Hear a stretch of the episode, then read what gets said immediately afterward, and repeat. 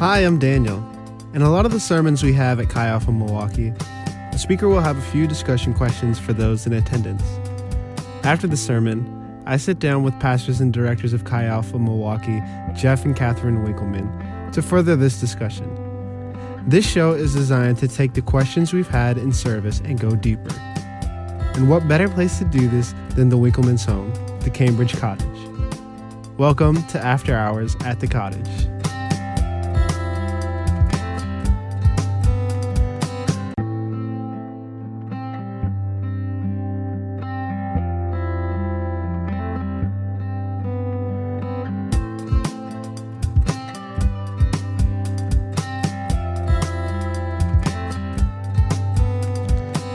Cool. Um, so, Jeff, uh, we're a day removed from your sermon. Uh, not even 24 hours, like less than that. Um, but yeah, after um, processing through it and hearing different people's answers, um, for Jeff and Catherine, guys, what do y'all think? Um, do you tend to view God through a mystical or a methodical perspective? Um, why both?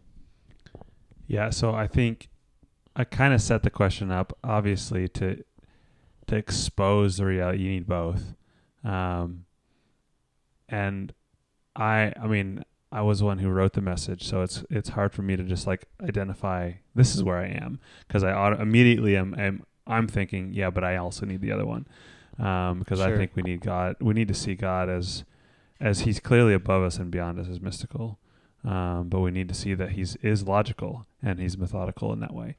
Um, I think, though, on a daily way, I tend to view God more in a meth- methodical way um, because I absolutely believe he's understandable, he's knowable. Um, but then I get caught up in wanting to understand everything as, as someone who just always likes to mine out like why is this why is this why is I want to I, I want to grasp and hold all these things together um, I'm using my hands a ton, so you, sorry for those listening. You don't get to see my hand motions. um, Everyone's really disappointed by that. um, but uh, I I love to try to hold all things together, and and make and, and it makes sense. Um, but God being uh, mystical has to rem- remind me that He is beyond my understanding. He's beyond sure. what I can comprehend. So I have to make room for Him to be mystical, even though I tend to want to see Him in a methodical way. Yeah. I think as I was thinking about this last night, it really depends on my season of life. I've gone back and forth. I think especially being surrounded by Christian community and very much embracing and wanting to grow in my faith at different times, I've seen me not be strong in one of these areas and as I pursue seeing God in one, I sometimes forget about the other. So it really depends on where I am in life and what's going on. One thing I do think that I find easy to do at times is to separate God from the mundane. Yeah. So it's it's easy at times. We I I agree with Jeff and we talk a lot about seeing God transforms, Jesus transforms in daily community, but sometimes it's still easy to separate him from our homework or separate him from our classes or he works in the methodical, he works in the mundane, but only in these certain areas. And I think that's what a lot of us tend towards. Yeah, definitely. I feel that a lot.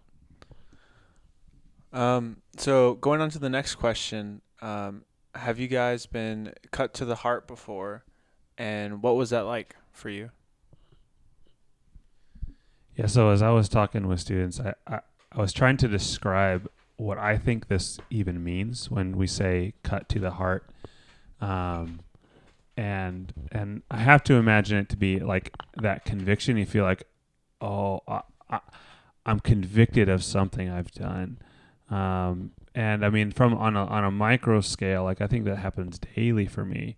Like, oh man, I didn't handle that right, or I didn't I didn't I didn't respond the way I know I should, you know, and so that's that Holy Spirit like conviction moment. Um, but I think uh, in this scene in Acts two is it's it's an even deeper level of these people seeing something that's that's way bigger. It's like that uh, that moment when you walk into your class and you realize there's an exam today and I didn't even study. You know that. Uh, that's a, maybe a negative m- negative uh, description here of being cut to the heart because I think there's also a really positive thing. But that sinking feeling like, oh shoot, and there's no way to wiggle out of it. I think that's kind of uh, how I describe cut to the heart. Um, and I'm trying to get a good story. I don't know if you have one, Catherine. I don't have a story, and I I think from last night, different people viewed cut to the heart differently, as you're saying.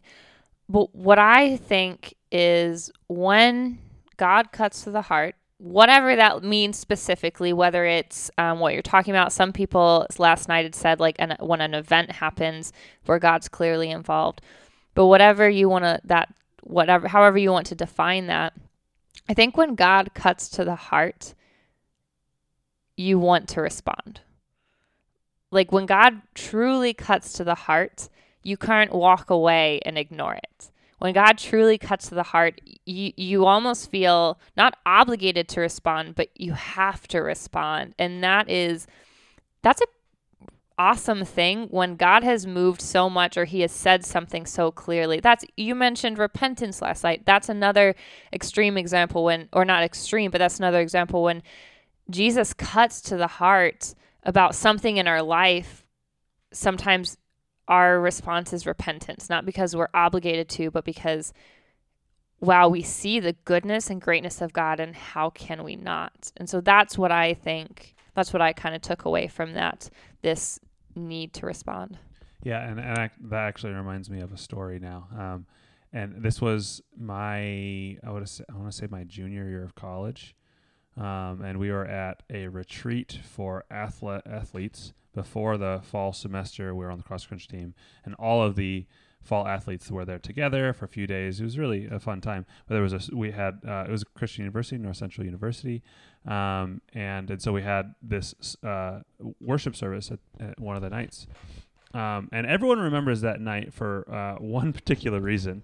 There was a uh, in the middle of the sermon, a bird flies through an open window into like the whole room of 100 plus athletes, and you know, and then it flies out, but tries to go out a different window, hits the window that is not open, and falls to the ground dead right? So that that moment, nobody else remembered the sermon, but I did. Yeah, the the poor speaker in that yeah, moment. Everyone's like, "This poor bird."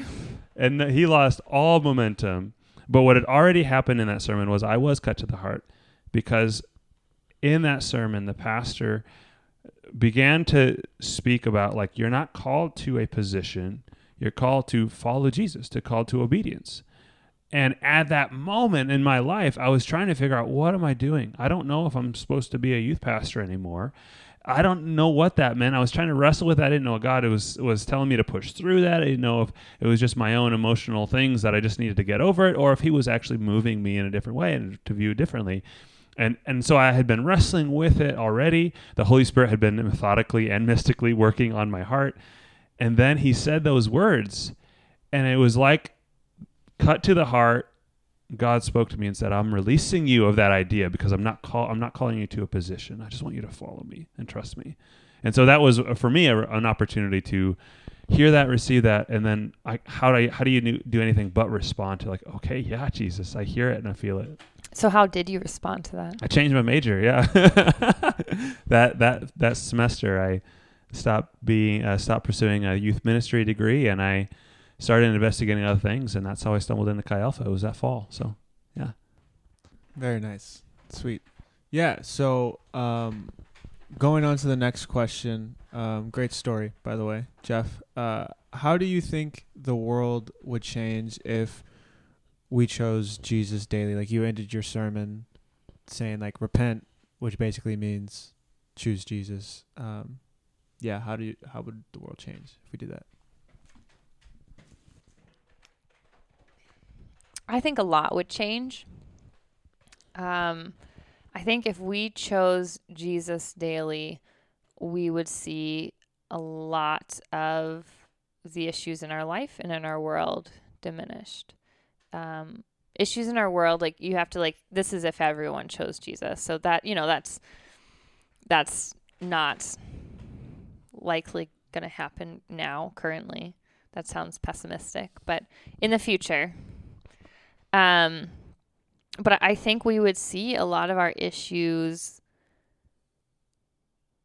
diminished because if we were truly choosing Jesus, and I, I think this is where, like, when we say choosing Jesus, you almost have to define it a little bit more because if if you think of choosing Jesus as doing your devotional every day and checking off a box, like that's not changing. That will change you, like that might change your internal life, but that is not changing the world. Like choosing Jesus is choosing Jesus in everything. And if you're truly choosing Jesus, if you're truly listening to him in the daily life, that again, it moves you to action. If we are truly choosing Jesus, we will be moved to action. And we can't use this idea of choosing Jesus and prayer as a cop out for our needed actions. But if we're truly choosing Him, it will move us to action and move us to action in a way where we're not only concerned about our own wants and desires, but we're concerned about the people around us. How many of our issues would be greatly diminished if we all could truly care about the other person. If we could truly, I think of justice, like there's so many justice issues. If we could truly look at what was best for the other person and act on that and let Jesus guide us in those actions, how much better off we would be. Yeah, and I think if we're talking about like in my sermon, I, tried to pose this reality of what we have is an opportunity to respond, right? Like the ho- uh, trying to make this idea of the Holy Spirit is working, and we can trust where He's leading us, and He wants to reveal Jesus to us, and we're led to a response to choose Jesus in that moment. And and so like I, I laid out those like those four ways in which we can respond. You know, three of them being pretty unhealthy and even destructive. Um, but if we do that that fourth one of receiving and accepting that moment, and in that way choosing Jesus, I think what we're doing we're starting we're starting a new way of life that's much more active, as Catherine's saying, and not reactive. Uh, where we're starting to uh, uh, deliberately be a positive force rather than just reacting in a, in a multitude of different ways, right? Um, def- uh, deflect, deny, or ignore. Those three ways of which we can. Th- those are really reactive. It's kind of showing what's on the inside already. Um, and so uh, I think if we started to actually, in those moments, respond by choosing Jesus, we'd start, start seeing ourselves uh, be more deliberate in our and be more calm about our responses and, and like not necessarily calm. Like I think there's a wide range of emotions that we can experience in this, but um, I think we would start to be able to be a healing hand in our reactions, and even how the the crowd they respond with a question: "What should we do?" Like I love the openness that they have that they're willing to receive instruction and help. I mean, just imagine if everyone, just that alone, if we started responding to critical moments with, what should I do? You know? Yeah. And I want to encourage, if you're listening to this right now, um, to come next week and listen to next week I will be preaching or if um, if you know maybe this is in the future maybe you're not listening right now um, but then listen to next week's sermon because the next section in Acts, we see not just the disciples, but we see the crowd moved to action and an action that does change their world. It changes how they do life. They they chose Jesus in that moment. Crowds responded and also chose Jesus as we're talking about. And the very next passage in Acts 2 starting in verse 42, we see the beginning of the church which is the people move to action because they chose Jesus. So that's something you should tune into and come right watch. There, yeah. Awesome. Well, thanks for y'all's input. Did you have anything else you wanted to add? No, thank you for all your questions. Yeah, my last thought is I hope that you can you're hoping to, I'm hoping you can see that the Holy Spirit is trustworthy um, that he, in his mystical and methodical work, we can trust what he's doing, that he's illuminating Jesus to us. He's been working before us, and he's going to work after us, and he's here in this present moment. And what he's offering us is a chance to respond. And that's what I want us to do is respond by choosing Jesus. Yeet. Yeah. All right. Thanks for listening, guys.